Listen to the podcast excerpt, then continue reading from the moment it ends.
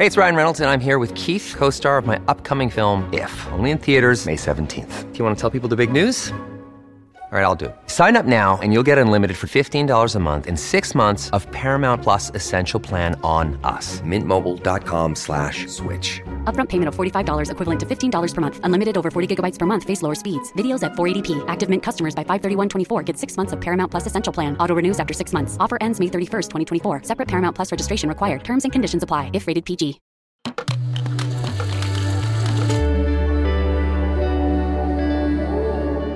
Cora.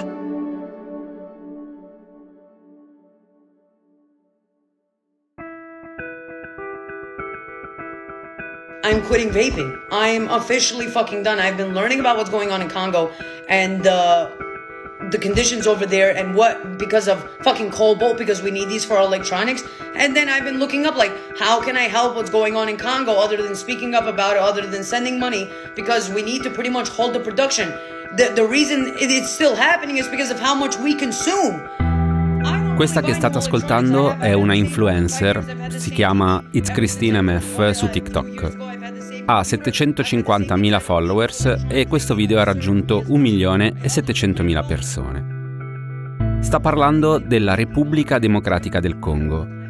Lei, così come altri influencer su TikTok, ha scoperto una cosa che in realtà non è proprio una novità. Che la Repubblica Democratica del Congo, nell'Africa centrale, è la principale fonte mondiale di cobalto.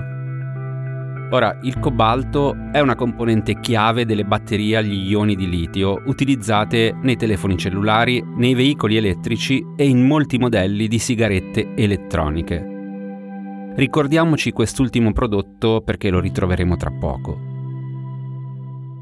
Secondo le Nazioni Unite, il paese starebbe vivendo una delle più grandi crisi umanitarie del mondo, perché decine di gruppi armati affliggono da tempo la parte orientale della Repubblica Democratica del Congo, che è una zona ricca di minerali. Siamo di fronte a un conflitto permanente che nel 2023 ha spinto 6,9 milioni di persone a fuggire dalle proprie case. La popolazione totale del paese è di 95 milioni. Ora, tutto questo cosa c'entra con gli influencer? È che a settembre del 2023 è uscito anche un rapporto di Amnesty secondo il quale le multinazionali che estraggono rame e cobalto nella Repubblica Democratica del Congo hanno sgomberato con la forza intere comunità. Amnesty ha riscontrato anche violazioni dei diritti umani. Ad esempio, numerosi abitanti dei villaggi che si sono rifiutati di lasciare le case hanno affermato di essere stati picchiati dai soldati congolesi.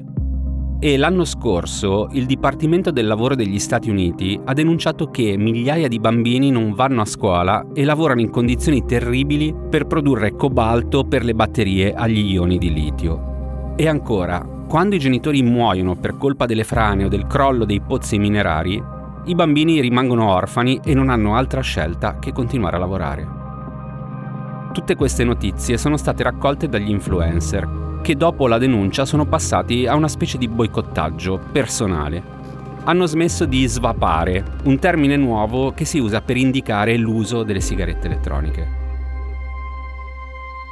Ora, l'iniziativa è lodevole, ma qualcuno ha storto il naso. Non è che è una trovata pubblicitaria? O non è il solito modo occidentale di guardare all'Africa, cioè uno sguardo un po' paternalistico e in ogni caso sempre distante? Oggi a Fuori da Qui siamo partiti da questa storia per parlare di Africa, di una parte dell'Africa, anche perché di recente di Africa si è parlato, o meglio accennato, nelle cronache italiane per una iniziativa del nostro governo.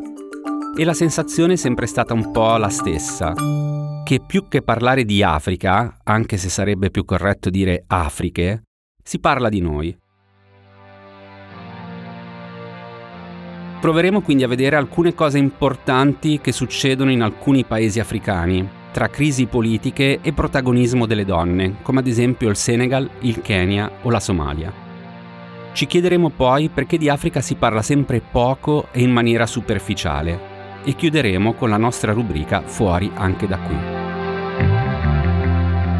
Sono Simone Pieranni e questo è Fuori da qui, un podcast di Cora Media. per tutti quelli che vogliono uscire dalla bolla, quelli che sono stanchi del sovranismo delle notizie e vogliono aprire gli occhi per accorgersi di cosa succede intorno a noi. Uno sguardo curioso sul mondo per capire di cosa si discute fuori dai nostri confini.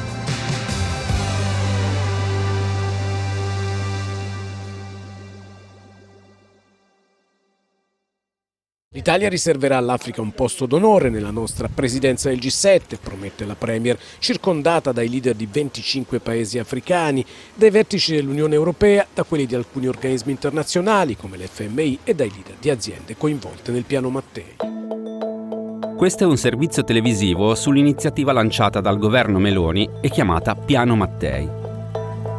Il 2 febbraio 2024 Meloni ha incontrato i leader africani per esporre il piano italiano che prevede, leggiamo direttamente dal Sole 24 Ore, l'erogazione nei prossimi 4 anni di fondi per un valore pari a 5,5 miliardi di euro, puntando a stimolare ulteriori investimenti sia da parte del settore privato che da quello istituzionale. Signora Presidente del Consiglio, mi è parso di capire che il piano Mattei che lei propone e sul quale avremmo auspicato essere consultati, ebbene comunque l'Africa è pronta a discutere i contorni e le modalità dell'attuazione del piano Mattei e desidero insistere qui sulla necessità di passare dalle parole ai fatti. Ecco, questo è Moussa Faki, tradotto simultaneamente dalla RAI durante il suo intervento in Senato. Moussa Faki è un politico del Chad che al momento è il presidente della Commissione dell'Unione degli Stati Africani, cioè dell'organizzazione internazionale nonché area di libero scambio di tutti gli Stati africani. E insomma sta dicendo che di tutto questo piano Mattei l'Unione degli Stati Africani non ne sapeva niente. E poco dopo, nel suo discorso, aggiunge, così en passant, una staffilata a Meloni, ma in generale un po' a tutti noi. Non siamo mendicanti, dice. A questo proposito, a Fuori da qui ci affidiamo ad alcune parole di un pezzo uscito su Il Domani a firma di Sofia Scialoia e Francesco Strazzari, che hanno scritto: che conclusioni tirare dal vertice Italia-Africa? L'idea che l'Italia metta l'Africa al centro della propria politica estera è più che sensata. Ma sarebbe opportuno non chiudersi a palazzo a disegnare piani su un continente immaginario. Perché in Africa governano gli africani e anche lì, come in Europa, esiste la politica. E la politica in Africa sa essere particolarmente complicata. Prendiamo il Senegal, uno dei paesi considerati più stabili del continente. Ecco, ora sembra non esserlo più.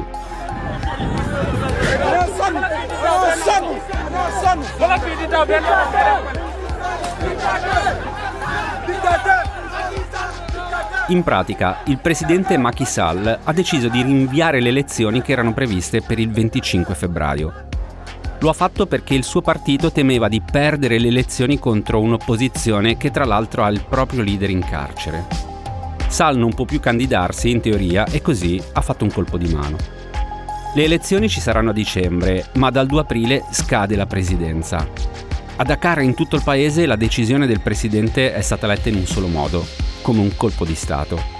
E così sono iniziate proteste e risposte molto dure da parte della polizia. Ci sono stati anche dei morti. In settimana è stato bloccato internet e perfino il segretario di Stato statunitense Anthony Blinken ha chiesto a Sall di rivedere le sue decisioni. Perché con quello che sta succedendo, il Senegal rischia di perdere la sua specialità all'interno dell'Africa francofona, cioè quella di essere stato il primo paese a passare, ad esempio, a una forma politica multipartitica e a sviluppare una democrazia che fino ad oggi sembrava funzionare piuttosto bene.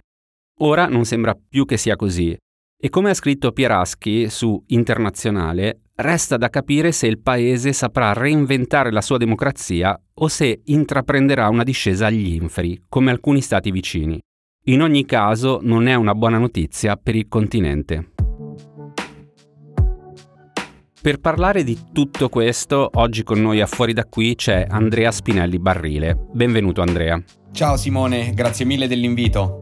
Allora, Andrea è un giornalista, editor, autore e cofondatore di Slow News, specializzato di Afriche e diritti umani. Ha vinto il premio Italia Diritti Umani 2017 della Freelance International Press e Amnesty International per il libro Esperanza, edito da Slow News. Allora Andrea, per partire ti farei una domanda un po' generale, cioè dal tuo punto di osservazione come si parla di Africa negli ultimi tempi, se è cambiata la narrazione e se è cambiata perché è cambiata?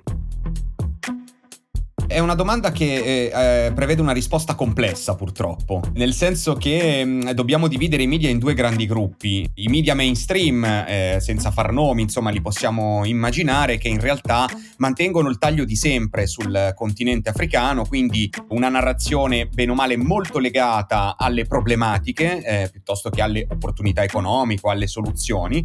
Un salto di qualità, devo dire, negli ultimi 2 anni lo sta facendo il Sole 24 Ore, che invece ha dato una spinta dal punto di vista della narrativa economica del continente africano, sicuramente in una direzione un pochino più concreta e appunto di analisi di questa complessità.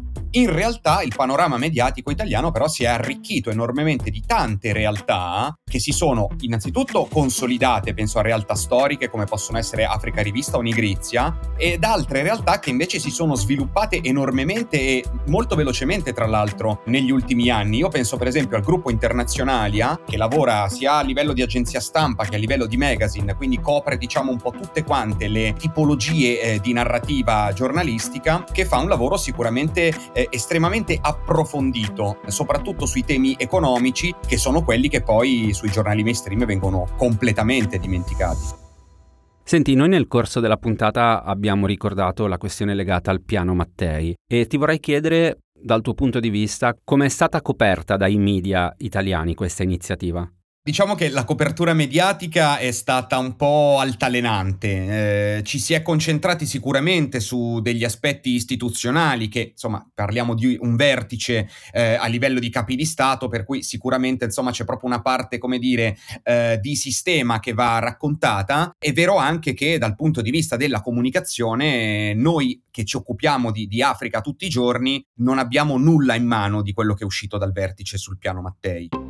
Non c'è nulla, non esiste neanche un documento prodotto da Palazzo Chigi, che poi ha tenuto in mano tutta quanta l'organizzazione del vertice, che ci racconta un pochino che cosa è questo Piano Mattei. C'è la conferenza stampa finale in cui Giorgia Meloni ha parlato a grandi linee ovviamente di questi progetti in alcuni paesi, però nel concreto noi abbiamo una mezza paginetta e lo possiamo andare a guardare sul sito del governo, non è un'accusa, è semplicemente la realtà. Abbiamo poco materiale su cui lavorare. Noi giornalisti specializzati di Afriche, che quindi ci lavorano insomma e che hanno ovviamente un po' più di polso della situazione, ci siamo dispersi poi in giro per la città, sia nei giorni del vertice sia nei giorni successivi, per appuntamenti, interviste. Abbiamo parlato con capi di Stato che sono veramente, da quel punto di vista sicuramente possiamo parlare di un ottimo risultato in termini di presenza. Però le informazioni da parte quantomeno insomma della regia non sono arrivate, quindi ognuno poi si è andato a occupare dei temi che più preferiva. Sicuramente il vertice è stata un'ottima occasione per alcuni dei capi di Stato arrivati a Roma per ripulirsi un po' l'immagine internazionale. Io penso ad Abiy Ahmed, che nel Corno d'Africa in generale, nel panorama internazionale, è sempre più isolato, vuoi per il conflitto nel Tigray, vuoi per ragioni economiche, ma penso anche ad Asali Assumani, che va bene che è il presidente insomma dell'Unione Africana, ma è anche vero che mentre lui era a Roma, nelle Comore si tenevano delle proteste perché lui si è candidato per un quarto mandato consecutivo, insomma, che è uno di quelle criticità politiche che in Africa fanno sempre scoppiare dei disordini. Ecco, a proposito di situazioni politiche, di oligarchie, di stati autoritari, di recente ho letto un articolo su Africa is a Country nel quale si indagava proprio questo aspetto legato anche alla decolonizzazione. Qual è la tua idea su questo rapporto e se c'è tra decolonizzazione e difficoltà di molti stati africani a diventare poi alla fine delle vere democrazie? Sicuramente, allora, il periodo postcoloniale è caratterizzato da in realtà un colpo di coda del colonialismo. Non possiamo parlare, la stagione delle dipendenze dal punto di vista politico è chiara, è iniziata nel 1960 col Ghana e ad oggi l'Africa è un continente di 54-55 nazioni, a seconda di come la vediamo noi politicamente la questione del Polisario, ma appunto politicamente sono realtà indipendenti, economicamente un pochino di meno. C'è il grande tema del debito, totalmente dimenticato dal vertice Italia-Africa, per fare un passetto indietro, e in questo, diciamo, mantenimento del potere economico da parte delle ex potenze coloniali e poi tanti altri grandi attori che oggi sono presenti nel continente africano, chiaramente bisogna in qualche modo sedersi al tavolo con qualcuno. E in democrazie piuttosto acerbe, nate spesso dalla violenza o da atti violenti, non penso insomma al Ghana che ho citato poco fa, ma penso ad esempio alle nazioni del Sahel che, diciamo, si sono in qualche modo liberate dal colone francese, quindi con un atto forte da parte delle popolazioni locali, la politica è rimasta acerba, in mano a delle elite al potere che lo sono semplicemente per una questione economica. I loro figli possono permettersi di andare a studiare all'estero, quindi di formarsi come funzionari, ministri, capi di Stato, e quindi il figlio del capo di Stato che ha studiato per diventare a sua volta capo di Stato probabilmente diventerà un capo di Stato, insomma. Questo in alcune realtà è particolarmente marcato, penso ad esempio come è andata in Zimbabwe dopo la guerra di liberazione, penso a quella che è oggi la Guinea Equatoriale, quindi penso a realtà particolarmente, diciamo, cristallizzate, con sistemi di poteri particolarmente fermi e totalitari, nonostante quello che ci viene raccontato, quello che queste stesse dittature raccontano di loro stesse, insomma, in realtà il potere è familiare. Tu prima hai citato il Sole 24 Ore e su questa attenzione, diciamo, all'economia africana ti chiederei un piccolo esercizio, cioè se ci ricordi quei motivi per i quali dovremmo essere molto più interessati a quello che succede nel continente africano. Parlo di motivi economici, demografici, di innovazione tecnologica.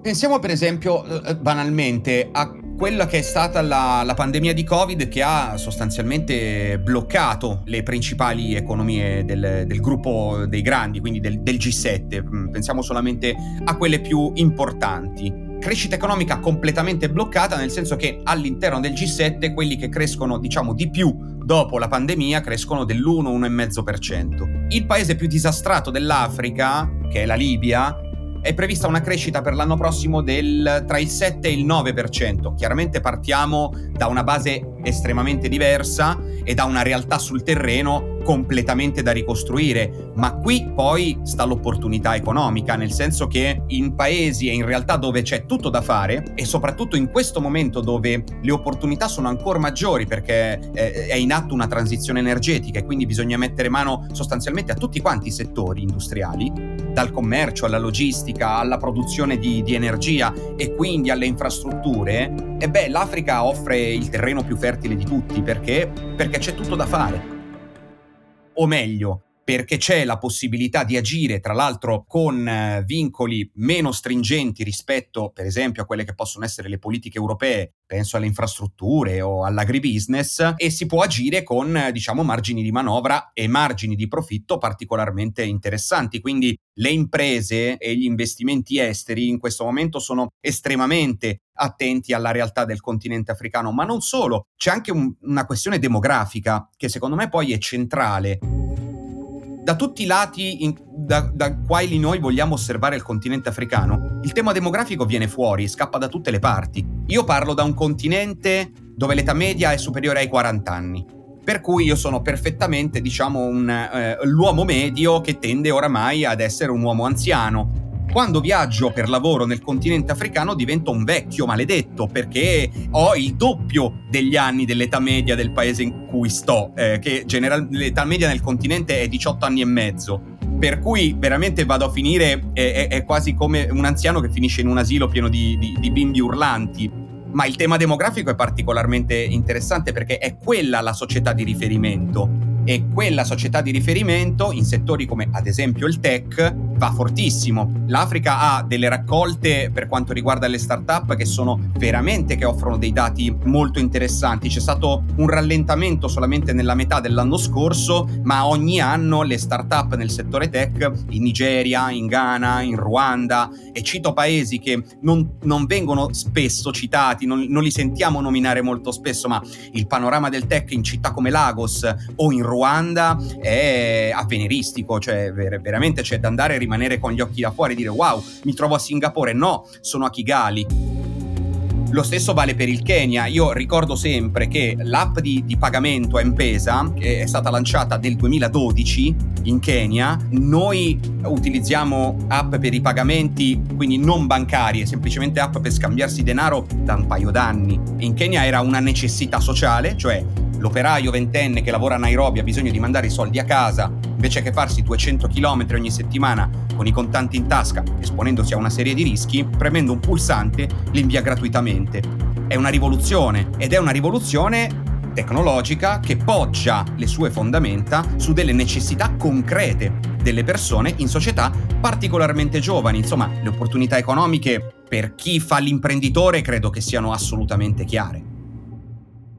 Mi ha ricordato un po' la mia esperienza, ad esempio, quando mi capita di andare nel sud-est asiatico, dove effettivamente sono un vecchio tra i giovani. Per chiudere ti faccio una domanda molto più specifica. Vista la tua ossessione e la tua osservazione quotidiana di quanto accade in Africa, ci puoi dire qual è il paese o la zona, diciamo, del continente da guardare con più attenzione o che ti ispira in modo particolare? A me colpisce particolarmente, e non è una zona, è proprio un paese, il Burkina Faso. Burkina Faso è estremamente interessante perché è guidato da una giunta militare.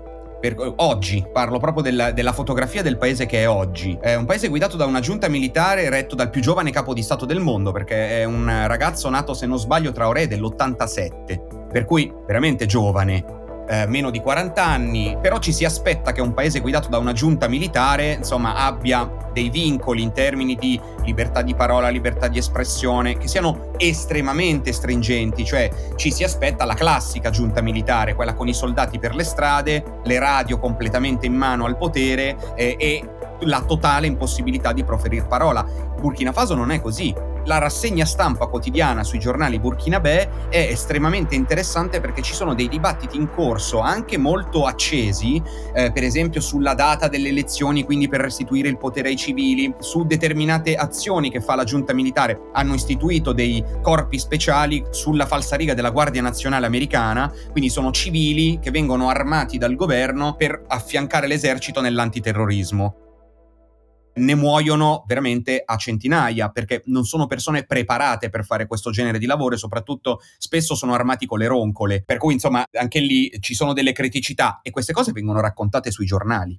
È sorprendente perché in un paese appunto guidato da un governo militare non ce lo si aspetterebbe, eppure il panorama culturale, intellettuale, il dibattito politico in Burkina Faso è accesissimo. Sì, ci sono degli oppositori in carcere, sì, ci sono delle figure anche politiche particolarmente note, particolarmente apprezzate nel paese e soprattutto che offrono delle visioni particolarmente laterali, trasversali e quindi fastidiose per il potere militare. Oggi giovedì 15 febbraio e c'è uno sciopero degli avvocati in Burkina Faso perché un avvocato, Gayer Mekam, è letteralmente scomparso nel nulla, rapito dalle forze speciali. 2 settimane non si sa nulla di questa persona, probabilmente è in carcere. Molto critico con il governo, molto critico con la forma politica che sta prendendo il paese, però se ne parla sui giornali. Però si possono fare degli scioperi che non vengono dispersi dalla gendarmeria a colpi di lacrimogeni, quindi è interessante proprio per questa ambiguità, per questa capacità di tenere in piedi, come dire, un dibattito pubblico acceso e contemporaneamente un potere autocratico, che in qualche modo poi il dibattito acceso lo giustifica, lo sostiene, ed è quasi inevitabile pensarlo. Il Burkina Faso da 10 anni ha un enorme problema di sicurezza e oggi il suo governo controlla meno del 30% del territorio nazionale. Quindi la situazione è oltre il mancato controllo, è completamente fuori dalla possibilità della giunta militare di tenere sotto controllo il terrorismo. Eppure in una realtà come questa si è riuscita a cacciare il dittatore, si è riuscita a installare dei governi civili, a fare un passo indietro, ci sono stati 2 colpi di stato militari, quindi è estremamente vivace il panorama politico burkinabè e in qualche modo la crisi di sicurezza giustifica, spiega, ci racconta il perché la giunta militare ha questa forte presa e questo forte sostegno popolare. Benissimo, grazie Andrea per averci fatto scrutare anche da lontano tutta la complessità e anche il fascino, diciamo, di questo continente. Grazie e alla prossima. Alla prossima, Simo.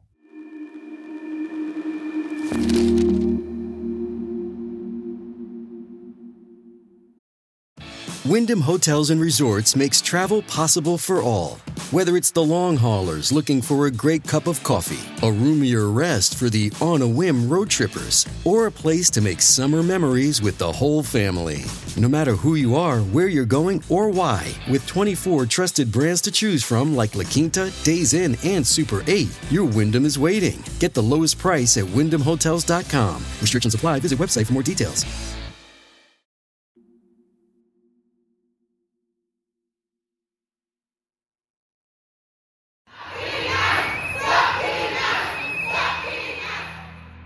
Queste sono le voci delle proteste che nelle scorse settimane si sono svolte in Kenya. In piazza ci sono le donne e protestano contro i femminicidi.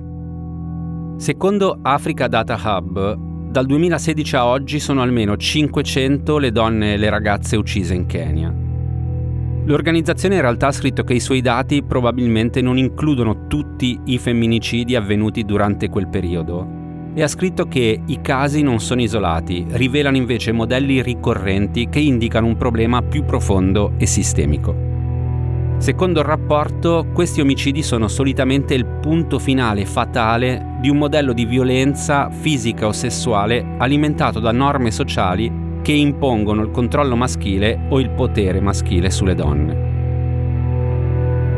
In Kenya il 41% delle donne sposate ha subito violenza fisica, rispetto al 20% di quelle non sposate.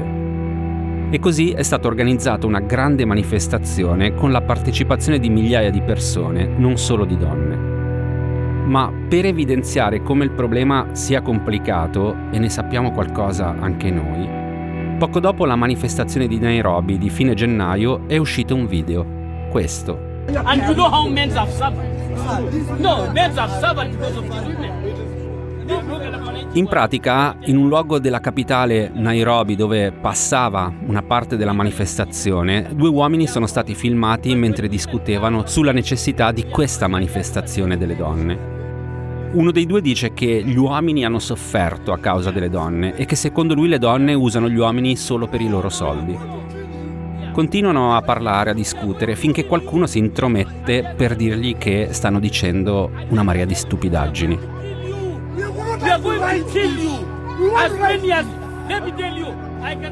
E a quel punto i due uomini cominciano a indicare la telecamera e a gridare alle donne che passano: vi ammazziamo tutte. La clip è stata condivisa da un attivista del Kenya che su X, l'ex Twitter, ha scritto: come uomo e come padre posso dire che questi uomini non parlano per conto degli uomini che conoscono. Ma il problema, come ha osservato poi, è che pochissimi uomini in Kenya si esprimono apertamente contro tali atteggiamenti. E ha scritto: noi uomini in Kenya dovremmo parlare con coraggio e ad alta voce. E non solo loro, aggiungiamo noi. Analoghe proteste si sono svolte questa settimana in Somalia, dopo la morte di 3 donne in una settimana, tutte presumibilmente uccise dai rispettivi mariti.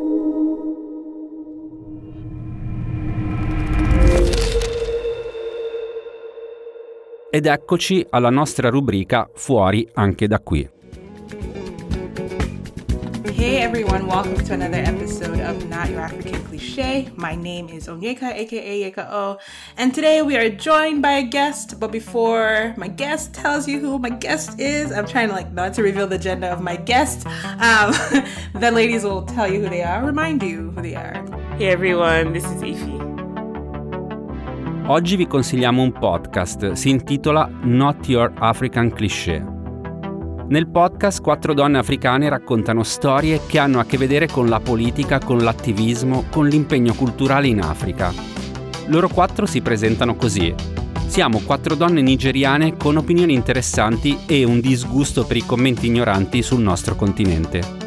E dicono che hanno deciso di creare questo podcast per raccontarvi qualcosa di più su noi africani anziché lasciare che Disney Channel lo faccia al posto nostro. A sabato prossimo.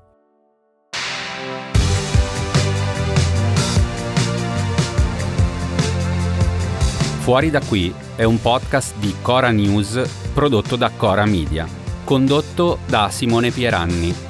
La cura editoriale è di Francesca Milano.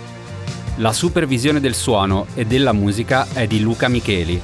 La post-produzione e il montaggio sono di Emanuele Moscatelli e Mattia Liciotti.